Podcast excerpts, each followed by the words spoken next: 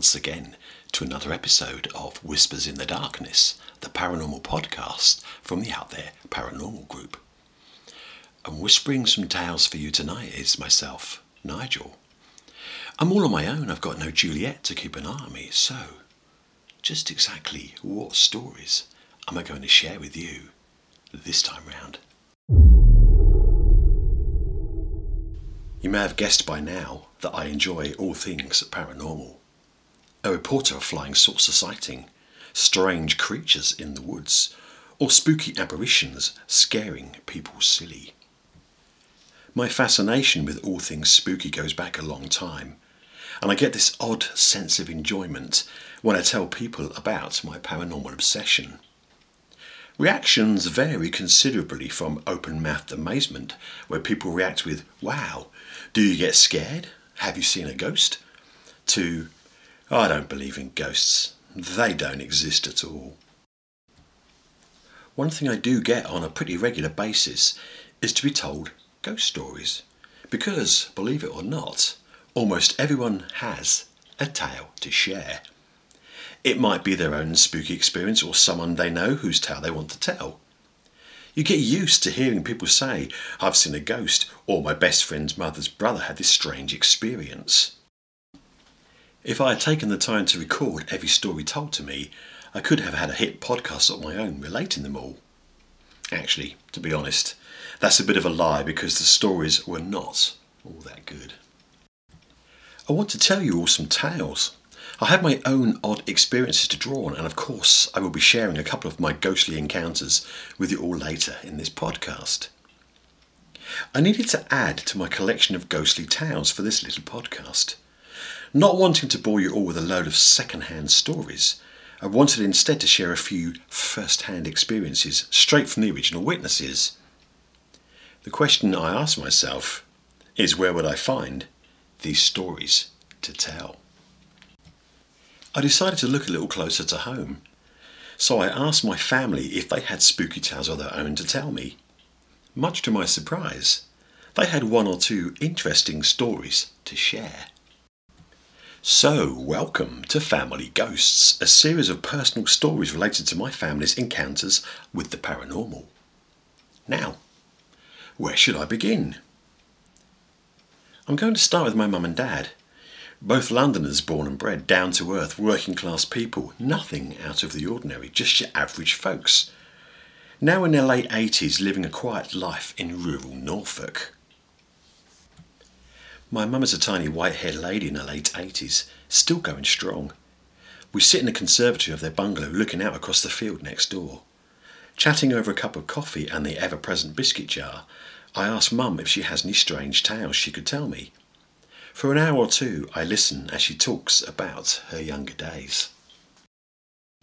Yes, she does have stories to tell.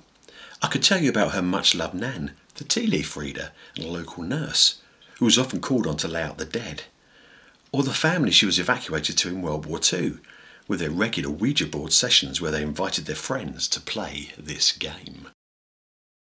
However, Mum had a nice sinister story to tell me, and it goes something like this. Back in the 1970s, to help make ends meet, my mum had a job as a home help. In these modern times, you would call her a home care assistant. Mum had a regular clientele of elderly ladies that she visited. She would undertake the household chores they could not manage themselves. On the odd occasion, she made one-off visits where required. It just happens to be one of these where our story begins. The house was one of the older properties on the street, a cottage set back from the road. There are obvious signs of neglect, dirty windows and the faded paint on the solid wooden door. Mum reaches out using the tarnished knocker to draw attention to the fact that she is there. And after what seems like forever, she hears the sound of the door unlocking. The door slowly opens to reveal a frail lady leaning on a stick. Introductions were made, and the lady ushered my mum inside. The house is dark inside, giving it a somewhat creepy air. The furnishings are dated, probably not changed for decades. The usual collection of ornaments and photo frames litter any available surface. Mum gets straight to work. She only has a couple of hours to get things done, and there is a lot that needs doing here. After an hour or so, Mum stops and inquires if the older lady would like a cup of tea. Hearing her say yes, Mum puts the kettle on and makes a cup. She then asks if the upstairs needs a clean. The old lady replies, asking her to hoover the carpets and give the bathroom a clean. The upstairs rooms are equally as dated as the downstairs counterparts. After cleaning the bathroom, Mum works her way along the hallway, hoovering as she goes. Reaching the back of the cottage, she finds a small bedroom. Opening the door reveals a room that contains just a bed and a small cabinet. Directly in front of the door is a grubby window, and swinging from the ceiling is a bare light bulb. Pushing the hoover in front of her, Mum goes into the room and stops dead. Something feels very wrong in here. Feeling the hairs on her arms rising, Mum notices that the temperature has dropped considerably. The room is freezing. The atmosphere closes in around her, changing to one of desperation tinged with an air of deep sadness. It overwhelms her. She feels hopeless and wants to cry. Mum begins to sense a presence in the room. She can feel eyes watching her. The atmosphere changes again, this time to one of pure hatred, making her feel so uncomfortable. All she wants to do is leave that room. Backing quickly out of the door, she finds herself in the hallway.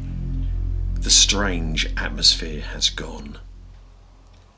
Mum is now feeling completely unnerved.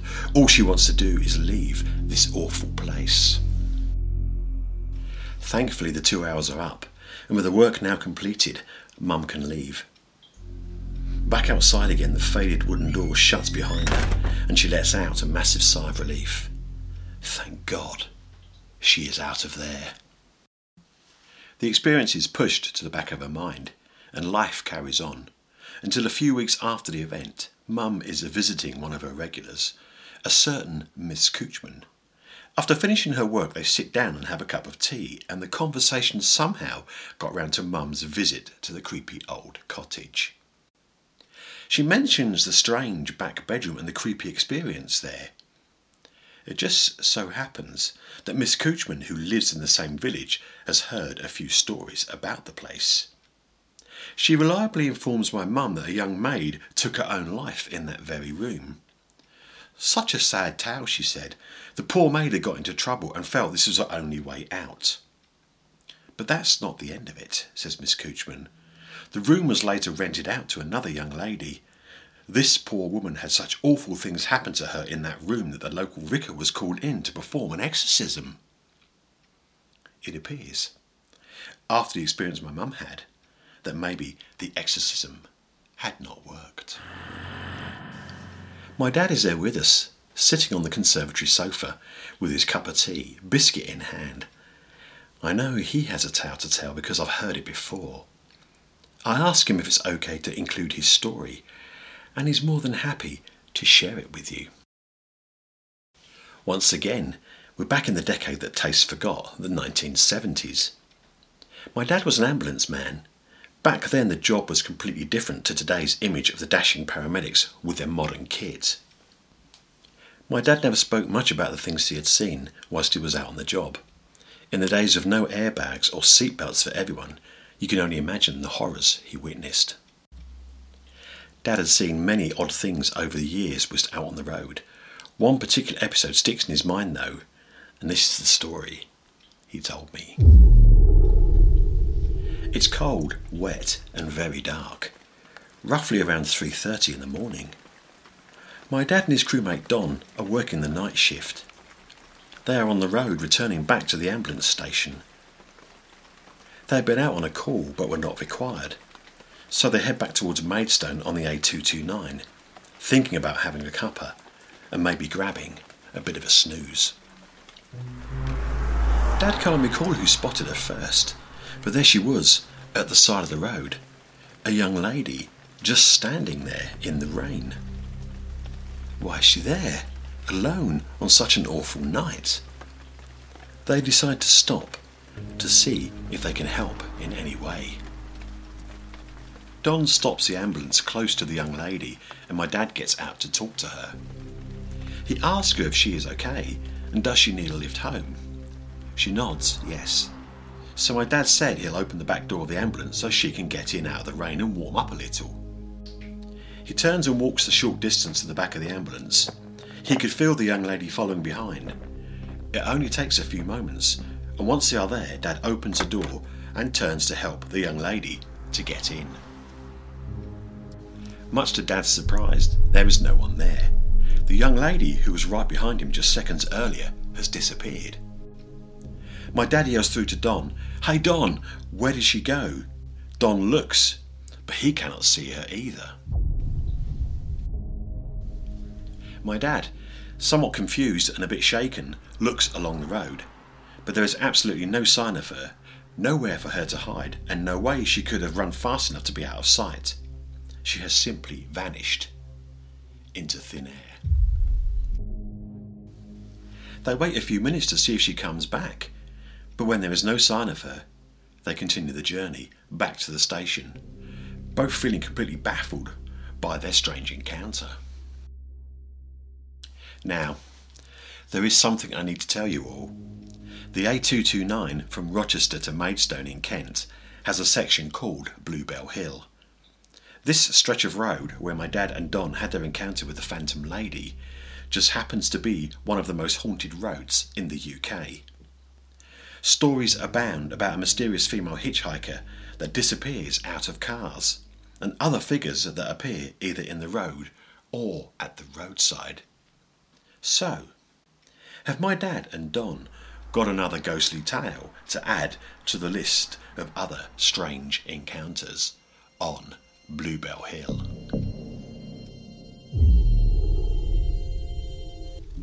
Two great tales from my parents, but I wanted just a few more, and I knew I had to dig a little further to find them.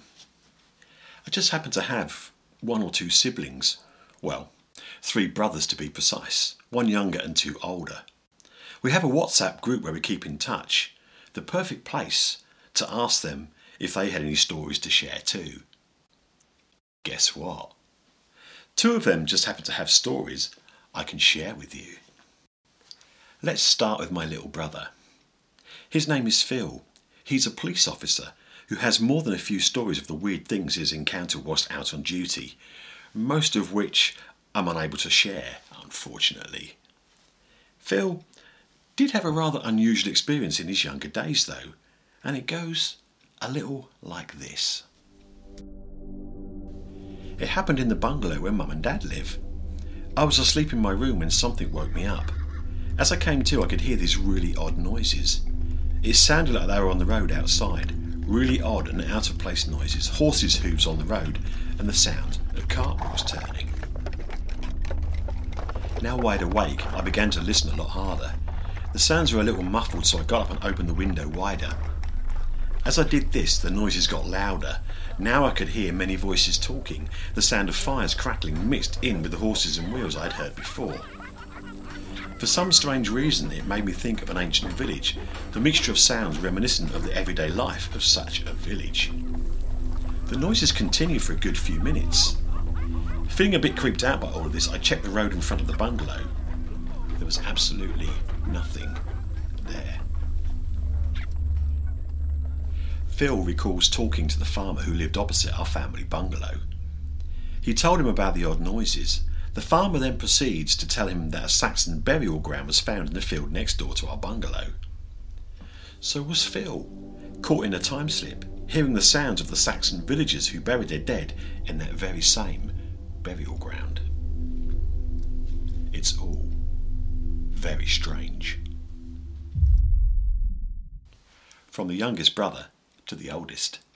My next tale involves David, my older brother, a former manager with NatWest Bank, now enjoying a well-earned retirement. He lives down in Kent, so we had a chat over the phone, and he has more than a few tales to tell. It appears after talking to him that David may be a lot more psychically tuned than I had realised. With so many stories to tell, I had to pick out one in particular, and I've gone with this one. Once again, we go back in time to the early 1980s, when DJ Dave ran a mobile disco.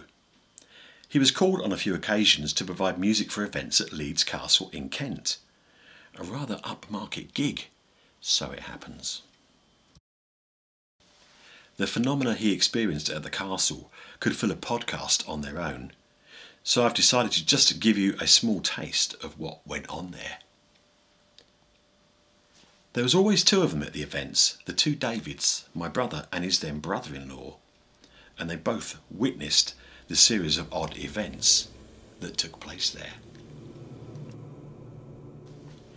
David recalls a strange sensation of there always being something else in the room with you, a presence in the background, the feeling of being watched or having someone or something standing next to you or just behind you. You could often feel a cold blast go past you as well.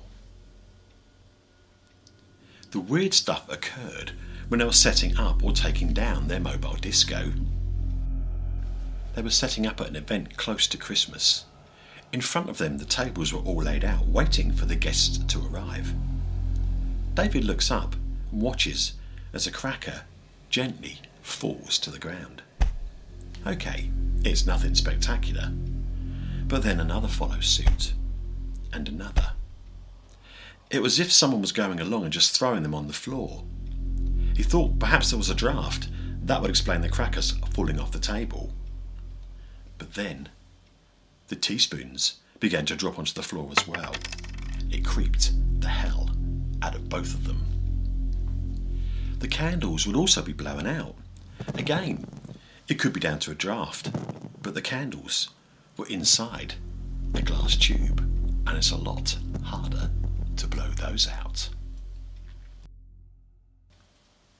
One night they were packing up. The room they were in had long curtains hanging down at intervals along the walls. One of the curtains billowed out to around 30 degrees or so, then gently sank back down. It looked like someone had been hiding behind the curtain and then came out. David said they both went to look, thinking there must be a window behind the curtain. Pulling back the curtain, there was no window to be seen, just the plain wall. Again, it could have just been a draft, but just one curtain with no window. David said the activity felt like naughty children playing games, throwing things on the floor, hiding behind the curtains and rushing past you.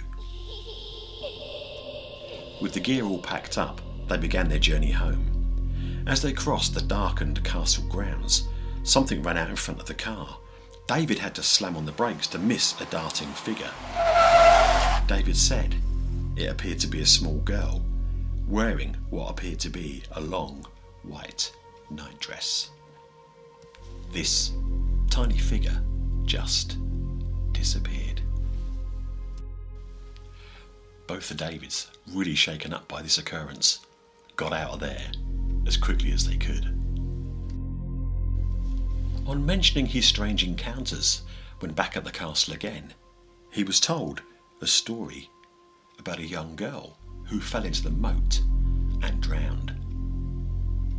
Coincidence? You decide.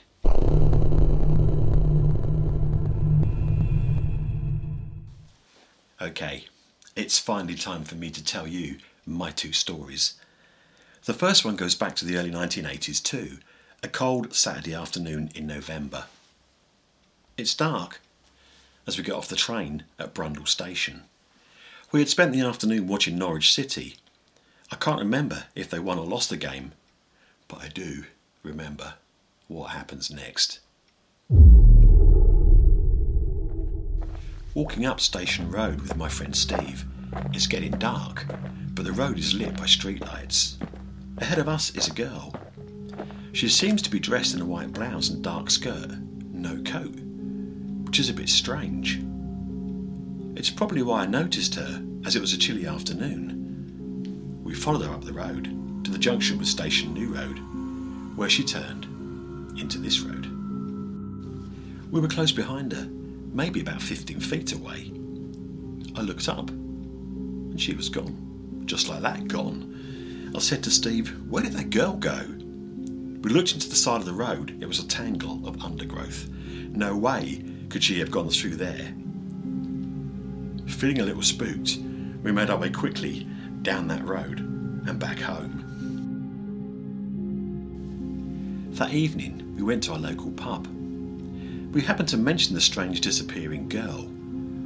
One of the regulars then told us a tale about a young girl back in the early 70s who was run down by a hit-and-run driver and left for dead. Her body was found in the undergrowth at the corner of Station New Road. I've tried to find out if this story was true, but no luck. So it could be a local just winding up two gullible lads. But then again,